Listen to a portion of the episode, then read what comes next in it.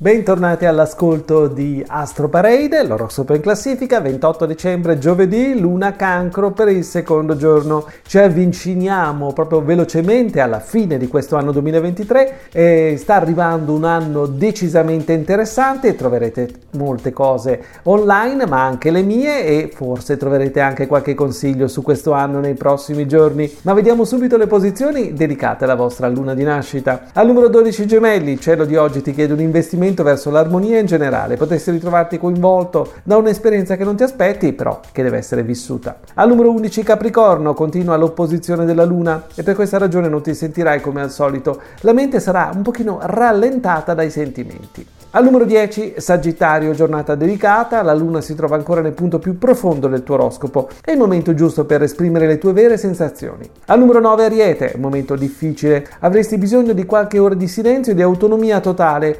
Se stai cercando una risposta, lascia che il cielo la illumini. Al numero 8, Acquario, direzione dinamica della Luna, sarebbe il momento giusto per muovere passi verso un riavvicinamento con qualcuno, forse in famiglia o forse col partner. Al numero 7, Leone, Luna karmica per il secondo giorno. Sarebbe giusto cambiare direzione e affrontare un nodo del tuo profondo e forse la tua anima deve essere illuminata. Al numero 6, Bilancia, meravigliosa Luna nel punto del successo, sembra il momento giusto per smuovere il presente alla luce degli errori del passato. Al numero 5, Scorpione, pensa tutto quello che desideri su questa giornata, fai una telefonata importante, organizza un incontro speciale, illumina il tuo presente. Al numero 4 Toro, giornata perfetta per fare un tuffo nel passato e per accettare un piccolo compromesso, per dare spazio anche ad un interesse nuovo. Al numero 3 Pesci, luna del tuo elemento, meravigliosa per passare una giornata in compagnia della tua famiglia o della persona che ami e quindi regalare i tuoi sentimenti. Al numero 2 Vergine, luna perfetta per trovare un accordo, per lasciarti andare le vibrazioni della spiritualità.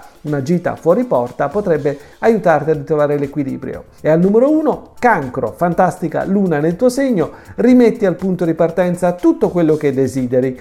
Per trovare l'armonia con il resto del mondo e anche con te stesso devi fare un piccolo gesto. E tutto dalle stelle.